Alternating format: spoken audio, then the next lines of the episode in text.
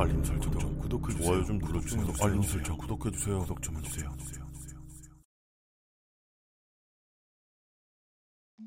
지난해 여름 어느 휴일이었습니다. 매일같이 다니던 길을 걷고 있던 와중이었습니다. 건물과 건물 사이에 1m 정도 크기의 틈새가 눈에 들어왔습니다. 이런 곳에 틈새가 있었나 싶었지만 별 생각 없이 지나가려던 터였습니다.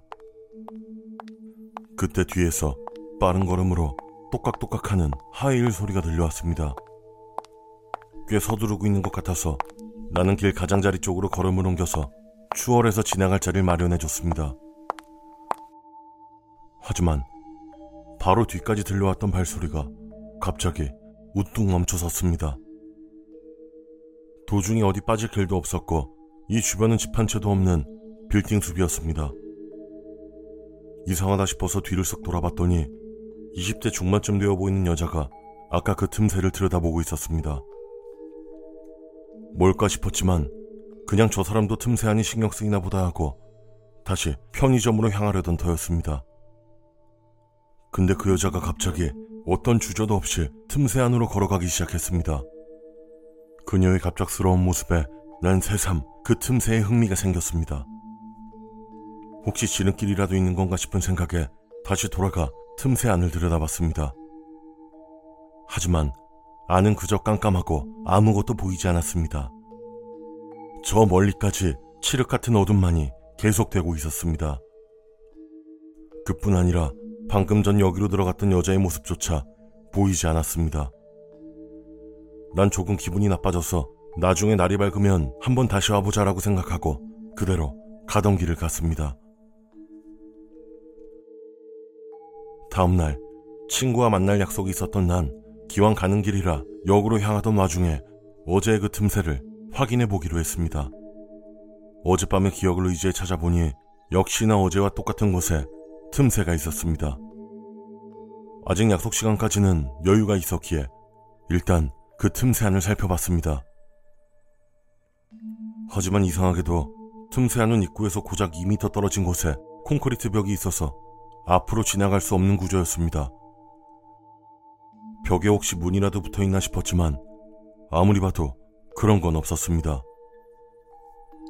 난 내가 착각한 거라고 생각하고 친구를 만나기 위해 약속 장소로 향했습니다. 그리고 그날 밤 친구들과 헤어져 집으로 돌아가고 있는데 저 앞쪽에 10살 정도 돼 보이는 아이가 벽을 보고 서 있었습니다. 시간은 막차 시간에 가까웠으니까 새벽 1시를 넘었을 무렵이었을 겁니다. 이런 시간에 웬 꼬마아이인가 싶었지만 어차피 생각 없는 부모가 데리고 나왔을 거라고 생각하며 가던 길을 걷고 있었습니다. 그런데 갑자기 그 아이가 벽 속으로 걸어 들어갔습니다. 그 순간 난 깨달았습니다. 아이가 들어간 곳은 오늘 낮에 봤던 그 틈새였습니다. 서둘러서 아이가 있던 곳까지 달려가자 역시나 낮에 봤던 그곳이었습니다. 그리고 셔터가 내려간 양쪽 건물과 주변의 분위기로 봤을 때 전날에 여자가 들어갔던 곳도 이곳이라는 확신이 있었습니다. 하지만 이상했습니다. 분명 낮에 봤을 땐 이 틈샌 들어가자마자 벽이 나오는 막다른 골목이었을 텐데 딱히 다른 통로 하나 없는 곳인데 도대체 어떻게 된 것인가 하는 생각에 나는 틈새를 들여다봤습니다. 역시나 그 안은 깜깜하고 아무것도 보이지 않았습니다.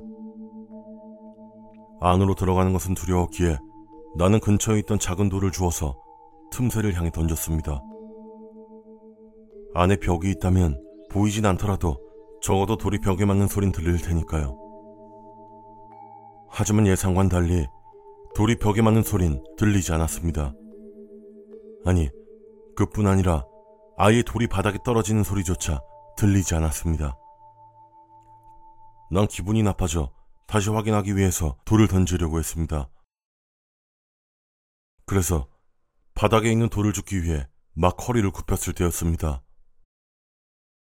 그때 누군가가 내 팔을 잡았습니다.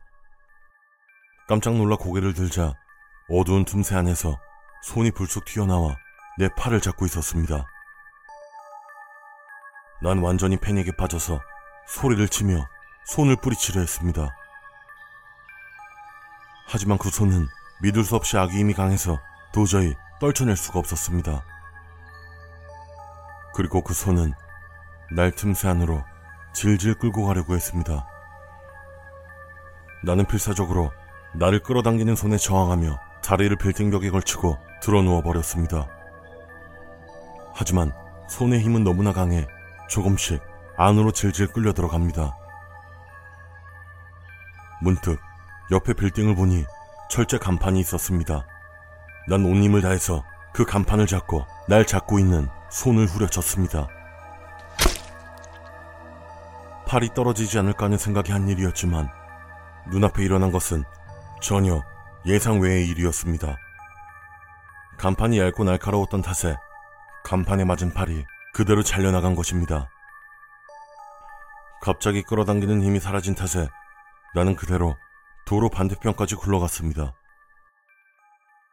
하지만 팔에서 잘려나왔음에도 불구하고 손은 여전히 강한 힘으로 내 팔을 잡고 있었습니다. 난 미친 듯이 옆에 있는 가로등에 나를 잡고 있는 손을 마구 내리쳤습니다.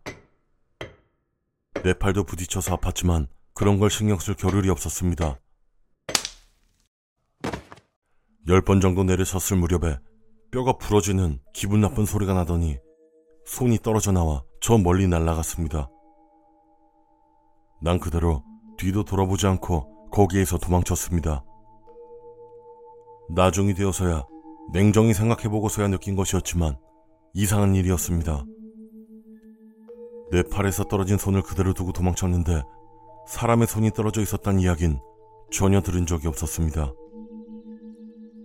그뿐 아니라 팔에서 손이 잘려나갔을 때도 피는 단 한 방울도 나지 않았습니다.